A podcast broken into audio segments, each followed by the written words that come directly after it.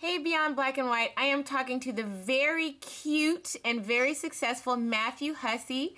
He is the founder of getthegirl.co.uk. Hi, Matthew. Hello. So, tell me a little bit about what you do. So, I run a company, uh, Get the Guy, uh, which specializes in helping women in their love lives, both understanding the male mind and what guys are all about, but also understanding the strategy that's going to get them more results with men so that they can have the love life they want. And how did this all come to be? I mean, how, how, how long have you been around? I've been doing Get the Guy for close to three years now. I've been coaching people for close to nine years, but Get the Guy has been the last three years. Before that, I was actually coaching guys almost exclusively. That was what gave me so much insight into women was basically when I first started out with women about three years ago, I had coached around 10,000 guys. And in doing so, I'd learned so much, not just about women, because obviously I was taking guys out and getting them to try things and getting them to really go and be more confident around the opposite sex. And I'd get to observe women when I did that. But I also found out a hell of a lot about guys, how guys operated, what they were all about. And so when I first came to women, I said, look, you know, it's, it's not that I know you, it's that I know guys. I know why they do what they do. I know why they will call this person and not this person. Why they see this woman as the friend and this woman as the girlfriend. Why they see this woman as a sexual partner, but will never see her as someone that he'd settle down with. Why he can see one woman as someone he'd settle down with for seven years, but still not call it a long term relationship. and still not decide to go on a, on a deeper level and maybe marry that person. I said, I know all this stuff because I spend so much time around guys. And people often in my work, they say to me, Matt, you're a guy, which is great because you must know guys. But the truth is, being a guy doesn't mean that I know all guys any more than being a woman means you know all women. It was just because I'd coached so many that I grew to know what they were all about. And so that was my mission then, was to say, okay, I'm going to start this, this thing which helps women exclusively. And I'm so close to the women in my family and the people, the, the women that I'm close to, that it, it, started off as almost a personal mission to help them. And then it just grew and grew and grew to the point where now, today, we've been able to reach close to 3 million women across the world um, through my live events, tens of thousands. And it's just been the most incredible journey. That's where we are today.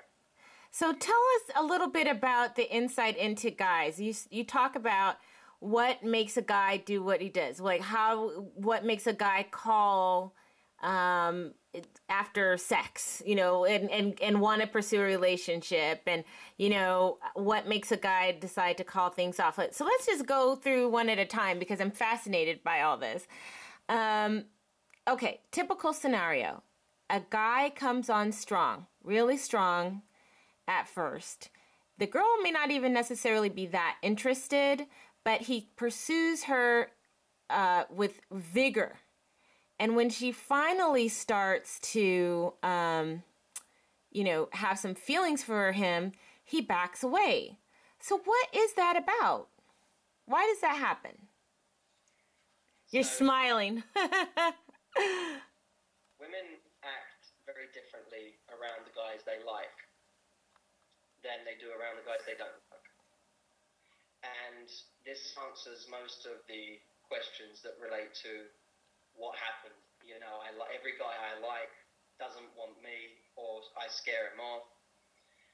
Uh, and you have the classic scenario of every woman saying, "Every guy I don't want wants me." It's like the guys that I want, they're nowhere to be seen, and the guys I don't want give me all the attention in the world. How do I reverse that? Well, firstly, you have to understand that we act extremely differently around the people that we actually want. And very often that leads to negative results. Because you can have this guy who's chasing this woman, not because she doesn't want him, that's it, whole hard to get thing. Like, I've never once been turned on by someone who didn't want me. you know, that we, we just love women who treat us like crap. No, that's not true. We look at someone and we like it when they're not seeking our approval, when they're just doing their thing. And that's what creates attraction. So we might then start to get closer to that woman and try and uh, try and actually get her attracted to us, take her out. And if we're persistent enough and charming enough, then maybe she's going to reciprocate. And she's going to suddenly decide to let that guard down and say, okay, I like you too. But usually at that point where someone says, I like you too, mentally they change. There's a shift. And that shift means that they start becoming validation seeking. They start seeking someone's approval where they didn't before. So now you've got this woman who this guy saw as really high value, suddenly looking like a different person. And this is the point where a lot of guys get scared off. The big mistake that women often make is once they decide they like a guy, they then start to invest a huge amount up front. So they'll go out of their way to try and text and call and they'll try and make him like them and they'll start giving up their schedule in order to be around him. They'll bend over backwards just to make it work. And this is a problem because a guy a guy sees a woman who suddenly invests a huge amount as someone who isn't that discerning. He wants someone who gives him what he earns as opposed to someone who just says, I like you, therefore I'm going to invest this huge amount in you. Because that, he hasn't done anything for that. He hasn't earned that level of investment. And every guy wants to feel every step of the way like he's earning the investment that she gives him. That's what makes him feel rewarded for having got to that place. Too often, someone goes, I don't like the guy, I don't like the guy, I don't like the guy, okay, I like him. And then they give everything. And it can't be like that. He still has to earn every step of that investment. So, what's your recommendation for women to do? Obviously, you know the the, the key would be to not do what you said and throw themselves in. But is there like a is there some specific steps that um, women can take to keep from? So is it? It's more like the old saying of women should just be mysterious. they shouldn't always be available. They shouldn't always. I mean, do you think that there's some validity to that? It's not. There's a difference between faking it and it being real. So, for example, you could take the classic kind of, you know, if you if you take the book The Rules, and you have a classic kind of piece of advice, which is don't, I think it's don't accept a date for a Friday on a Wednesday. And if you look at the logic behind that, what's the, what's the logic behind that? That he needs to put in more thought and that you um, shouldn't be available, that he should put in more thought, basically. So maybe he should put in more thought and you shouldn't be available. Why? Because you have a. You have a life. You have a life. Now, the problem is, all of these rules get people to, instead of going out on this date, which they might have had a great time on, instead they're now stuck at home watching some stupid program like X Factor or whatever because they they said I can't do it and they had to delay the date till next week. Now, the principle is the important part. In other words, the principle that's correct in that rule is have a life. The vehicle we use to do that is the mistake. In other words, rather than spend our energy trying to fool someone into making it look like we have a life, we need to spend our energy on having a life. And that's what's ultimately going to make us attractive. Now, yes, there's there's validity in the argument that I need to be somewhat mysterious, and someone likes to get to know us in pieces. There's an excitement to that. That's absolutely true. But at the same time, we don't need to play the games in order to do that. For example, I might have a rule that says, okay, I'm, I'm going to allow myself to get invested at certain levels at certain points. So I'm not going to, for example, get intimate with someone before I actually have an emotional connection with that person. Okay, because I know that if I get intimate before there's any type of emotional connection, I'm asking for trouble because ultimately I can't expect to mean anything anything to someone I don't have an emotional connection with right now. I might say, you know what, the guy wants to see me five times a week right now, but actually he hasn't necessarily earned that level of priority in my life. My work, my friends, my family, those things are all still more important than this person. So I'm still going to be putting those things ahead of him, but he can work around them right now. until he starts to earn a bigger place in my life. How's he going to earn that? He's going to invest. He's going to do more to become that person I really want to give my time to. And at the point where he becomes that important, then I might actually start rearranging things for him. But that's not going to happen until we really get there.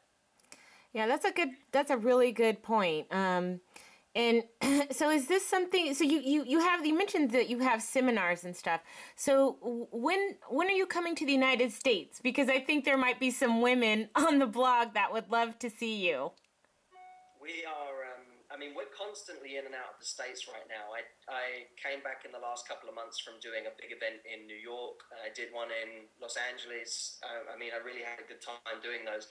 And one of the things that was interesting was I, I, I was going over wondering how everything would apply to American women and whether it would all apply in the same way because I'm, I, I coach people from all over the world, but obviously I run a lot of live events in London. The funny thing was, the women in the US loved it even more. I mean, they were on, like, it, it genuinely, uh, we always created amazing fans in the UK for what we do.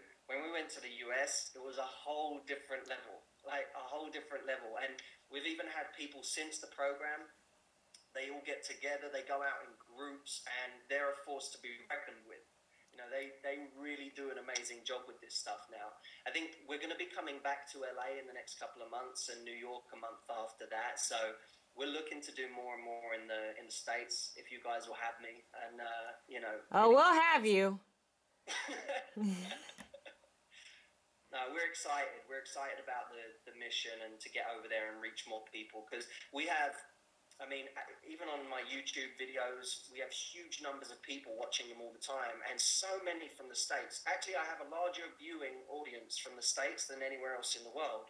And they're always asking for me to come over and do something there. But, um, you know, I maybe I'll make the move at some point. Maybe I'll come over permanently. Who knows?